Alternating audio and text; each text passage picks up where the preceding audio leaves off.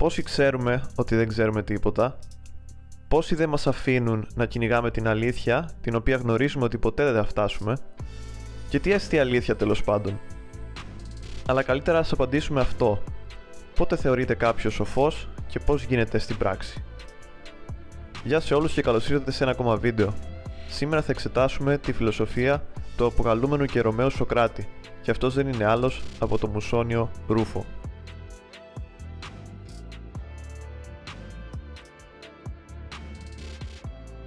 Ο Γάιος Μουσόνιος Ρούφος γεννήθηκε περίπου το 30 μετά Χριστόν και απεβίωσε το 100 μετά Χριστόν. Ήταν ένας από τους τέσσερις μεγάλους Ρωμαίους στοικούς φιλόσοφους. Οι άλλοι τρεις ήταν ο Σενέκας, ο Επίκτητος και ο Μάρκος Αβρίλιος.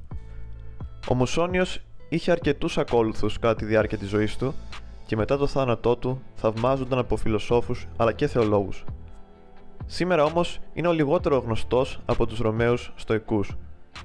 Αυτό είναι ατυχές, στο μέτρο που η εξοικείωση με τις απόψεις του Μουσόνιου είναι απαραίτητη εάν θέλουμε να κατανοήσουμε πλήρως το ρωμαϊκό στοικισμό. Συγκεκριμένα, οι ιδέες του Μουσόνιου είναι απαραίτητες εάν ο στόχος μας δεν είναι τόσο να εξερευνήσουμε το στοικισμό όσο μια φιλοσοφική θεωρία, αλλά να ανακαλύψουμε τι σημαίνει να είναι κανείς στοικός. Ο στοικισμός όπως πολλές από τις αρχαίες σχολές φιλοσοφίας συνδέεται άμεσα ως φιλοσοφία με τις διδαχές του Σοκράτη. Πολλοί από τους μαθητές του Σοκράτη ίδρυσαν δικές τους σχολές μετά το θάνατο του δασκάλου τους. Έτσι βρίσκουμε τον Πλάτωνα να ιδρύει την Ακαδημία, τον Ευκλήδη να ιδρύει τη Σχολή των Μεγάρων και τον Αντισθένη να ιδρύει την Κοινική Σχολή. Οι κοινικοί ήταν οι πιο ασκητές των μετά Σοκρατικών φιλοσόφων και ζούσαν σε συνθήκες όπου θα λέγαμε περίπου σήμερα ότι ζουν οι άστεγοι. Είχαν επίσης λίγη ανοχή για φιλοσοφικές εικασίες σχετικά με τη δικαιοσύνη, την ομορφιά ή τη μεταφυσική.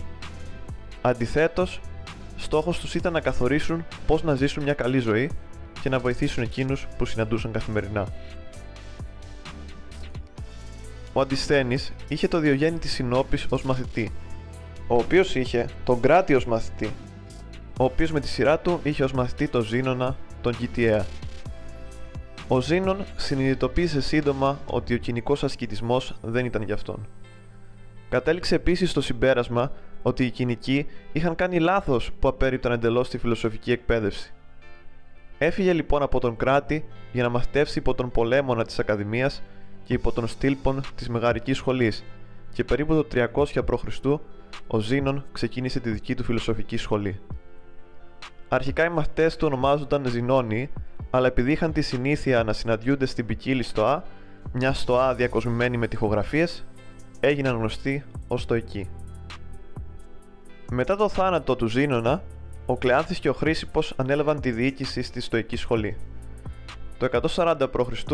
ο Πανέτιος ταξίδεψε στη Ρώμη και πήρε το στοικισμό μαζί του, δημιουργώντας έτσι τη ρωμαϊκή παραλλαγή της φιλοσοφίας. Όπως εξασκούνταν από τους Έλληνες, ο στοικισμός είχε τρία συστατικά. Τη λογική, τη φυσική και την ηθική. Το ενδιαφέρον των στοικών στη λογική ήταν συνέπεια της πεποίθησής τους ότι ο άνθρωπος είναι από τη φύση του ένα λογικό ζώο. Μελετώντας τη λογική, οι στοικοί προσπάθησαν να κάνουν την καλύτερη δυνατή χρήση της λογικής τους ικανότητας. Είχαν επίσης έναν άλλο, πιο ρεαλιστικό λόγο να μελετήσουν τη λογική – οι μαθητές παρακολουθούσαν εν μέρη τα σχολεία τους ώστε να μπορέσουν να αναπτύξουν την τέχνη της πυθούς. Η στοική φυσική ασχολήθηκε όχι μόνο με την εξήγηση της φύσης και του κόσμου γύρω τους, αλλά και με την εξήγηση της σχέσης τους με τους θεούς. Και τέλος, η στοική ηθική δεν ήταν ηθική με τη σύγχρονη έννοια της λέξης, δεν αφορούσε δηλαδή ζητήματα ηθικού σωστού και λάθους.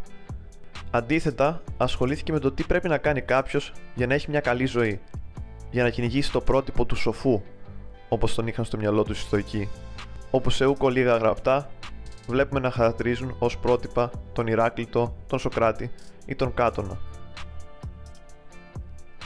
Σύμφωνα με τους Στοικού, ο καλύτερος τρόπος για να έχεις μια καλή ζωή είναι να επιδιώξεις την αρετή. Και ο καλύτερος τρόπος για να επιδιώξεις την αρετή είναι να εκπληρώσεις το έργο για το οποίο οι θεοί μας δημιούργησαν.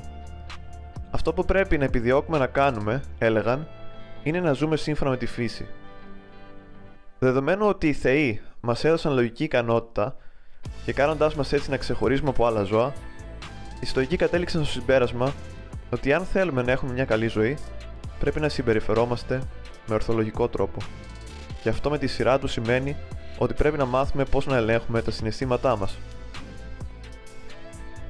Πράγματι, σύμφωνα με τους στοικούς, ένα άτομο το οποίο τα συναισθήματα είναι εκτός ελέγχου, το οποίο διακατέχουν συναισθήματα θυμού, φόβου, φθόνου, λαγνίας ή απελπισίας, είναι λίγο καλύτερο από ένα θηρίο. Ένα τέτοιο άτομο είναι απίθανο να έχει καλή ζωή. Στον στοικισμό των Ρωμαίων, σε αντίθεση με την αρχική ελληνική εκδοχή του, παρατηρούμε ότι το επίκεντρο είναι ως επιτοπλίστων η ηθική διδασκαλία, με συμβουλές για το πώς μπορεί ο άνθρωπος να εκπληρώσει τις δυνατότητές του, να είναι αδιάφορος για τα διάφορα, όπως μας λέει και ο Μάρκος Αβρίλιος, και να επιτύχει την αταραξία με σκοπό την ευδαιμονία. Τα σωζόμενα κείμενα του Μουσόνιου Ρούφου τα γνωρίζουμε κυρίως σήμερα από το έργο του Ιωάννη Στοβέου «Ανθολόγιο», ένα έργο στο οποίο συνέλεξε κείμενα φιλοσόφων και ιστορικών και γράφτηκε τον 5ο αιώνα μετά Χριστόν. Εκεί συναντάμε τις συμβουλές του Μουσόνιου για έναν αρμονικό βίο. Εν συντομία, αναφέρει ότι όλοι πρέπει να μελετάνε τη φιλοσοφία. Βασιλιάδες, καθημερινοί άντρες, γυναίκες και παιδιά και ότι η εξορία δεν είναι κακό πράγμα. Επίσης τίθεται υπέρ της απλής ζωής και είναι υπέρ του γάμου και κατά της σεξουαλικής συνέβρεσης εκτός γάμου. Επίσης, όπως και άλλοι στοικοί, όπως ο Σενέκας, είναι υπέρ της δοκιμασίας του σώματος με απότερο σκοπό την πνευματική σκληραγώγηση και ανύψωση. Περιαγωγής αναφέρει συγκεκριμένα. Πώς λοιπόν και με ποιο τρόπο πρέπει να εκπαιδευτούν. Δεδομένου ότι ένας άνθρωπος τυχαίνει να μην είναι μόνο ψυχή ούτε μόνο σώμα, αλλά μια σύνθεση από αυτά τα δύο πράγματα, ο εκπαιδευόμενος πρέπει να προσέξει και τα δύο. Πρέπει, σωστά, να δώσει μεγαλύτερη προσοχή στο καλύτερο μέρος, δηλαδή στην ψυχή. Αλλά πρέπει επίσης να φροντίσει το άλλο μέρος. Διαφορετικά ένα από τα μέρη του θα ατροφήσει. Το σώμα του φιλόσοφου πρέπει επίσης να είναι καλά προετοιμασμένο για εργασία. Γιατί συχνά οι αρετές το χρησιμοποιούν ως απαραίτητο εργαλείο για τις δραστηριότητες της ζωής. Ένας τύπος εκπαίδευσης θα ήταν κατάλληλος μόνο για την ψυχή και ένας άλλος θα ήταν κατάλληλος τόσο για την ψυχή όσο και για το σώμα. Θα εκπαιδεύσουμε τόσο την ψυχή όσο και το σώμα όταν εξοικειωθούμε με το κρύο, τη ζέστη, τη δίψα, την πείνα, την έλλειψη φαγητού, τη σκληρότητα του κρεβατιού, την αποχή από τις απολαύσεις και τους διαρκείς πόνους. Σε ένα άλλο σημείο κάνει λόγο για το τι πραγματικά μετράει στη ζωή και για το πότε είμαστε καλοί άνθρωποι και συμπολίτες. Αναφέρει. Δεν είναι όμως αξιέπαινο να βοηθάς πολλούς ανθρώπους από το να ζεις ακριβά. Δεν είναι το να ξοδεύεις χρήματα σε ανθρώπους πολύ πιο ευγενές από το να ξοδεύεις χρήματα σε ξύλα και πέτρες. Δεν είναι πολύ πιο χρήσιμο να έχουμε πολλούς φίλους ως αποτέλεσμα των καλών μας πράξεων που διέπονται από ευθυμία από το να έχουμε ένα μεγάλο σπίτι.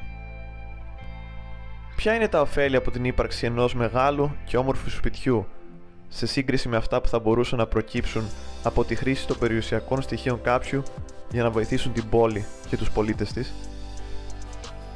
Επίσης ενδιαφέρον είναι το γεγονός ότι γίνεται αναφορά του Μοσονίου και από τον Τάκητο στην ιστορία του, όπου μαθαίνουμε ότι η αντιμετώπιση των περισσότερων ανθρώπων ως προς τους φιλοσόφους δεν έχει αλλάξει και πολύ ανά τους αιώνες. Αναφέρει ένας υπότης με το όνομα Μουσόνιο Ρούφος είχε προσκοληθεί στους απεσταλμένους.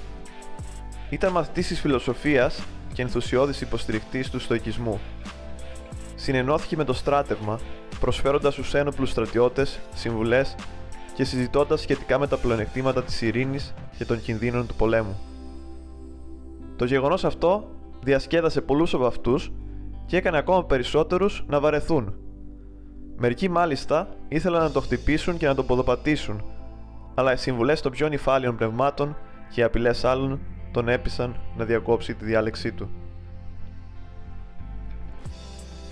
Γεμάτα σοφία είναι τα αποφθέγματά του, από τα οποία έχω πλέξει συγκεκριμένα όπου θεώρησα χρήσιμα για το σύγχρονο βίο. Εάν η ευχαρίστηση είναι το πώς πρέπει να μετράμε πόσο ελκυστικά είναι τα πράγματα, τότε τίποτα δεν πρέπει να μας ελκύει περισσότερο από τον αυτοέλεγχο. Εάν ο πόνος είναι το πώς πρέπει να μετράμε αυτό που πρέπει να αποφύγουμε, τότε τίποτα δεν πρέπει να είναι πιο οδυνηρό από την έλλειψη αυτοελέγχου. Εάν εργάζεσαι σκληρά για να κάνεις το σωστό, μην ενοχλείσαι από οδοφράγματα. Σκέψου πόσα από τα πράγματα στη ζωή σου δεν έχουν εξελιχθεί όπως θα ήθελες, αλλά όπως θα έπρεπε. Σύντομα θα χαθούν οι βασιλιάδες που έχουν τη συνήθεια να δικαιολογήσουν τις πράξεις τους στα υποκείμενά τους λέγοντας «έχω τη δύναμη» και όχι «είναι καθήκον μου». Ένα άλλο απόσπασμα είναι από την τρίτη διατριβή του Επίκτητου και χρειάζεται φυσικά να αναφέρουμε εδώ πέρα ότι ο Μουσόνιος είχε ως μαθητή τον Επίκτητο και ο Επίκτητος φυσικά επηρεάστηκε πάρα πολύ από τον δάσκαλό του. Στο συγκεκριμένο απόσπασμα αναφέρει ο Επίκτητος το εξής το να πείσεις τους τεμπέληδες νεαρούς άνδρες είναι τόσο δύσκολο όσο το να πιάσεις τυρί με ένα αγκίστρι. Οι έξυπνοι νεαροί είναι ακόμα πιο αφοσιωμένοι στη φιλοσοφία αν τους απομακρύνεις. Ω εκ τούτου, ο Ρούφος εκδίωχνε συχνά τους επίδοξους μαθητές για να εκτιμήσει την νοημοσύνη τους. Συνήθιζε να λέει: Μια πέτρα, λόγω της σύνθεσής της, θα επιστρέψει στη γη εάν την πετάξεις στον αέρα. Ομοίω, όσο περισσότερο κανείς σωθεί το έξυπνο άτομο μακριά από τη ζωή για την οποία προορίζεται, τόσο περισσότερο αυτό θα τίνει προς αυτή τη ζωή. Κλείνοντας, θα ήθελα να τονίσω πόσο σημαντικό είναι να μην ξεχνάμε ποτέ ότι η αναζήτησή μας τελειώνει μόνο όταν αποκτήσουμε την λαθασμένη πεποίθηση ότι γνωρίζουμε αρκετά. Παρ' όλα αυτά, δεν πρέπει να γινόμαστε πολυμαθείς απλά για να τροφοδοτούμε την έπαρση και τη ματιοδοξία μας, αλλά για να ωφελήσουμε το σύνολο. Όπως η πέτρα, ανάλογα με τη σύνθεσή μας, θα φανεί αν είμαστε προορισμένοι για τον ενάρετο βίο ή για τον τρόπο των πολλών.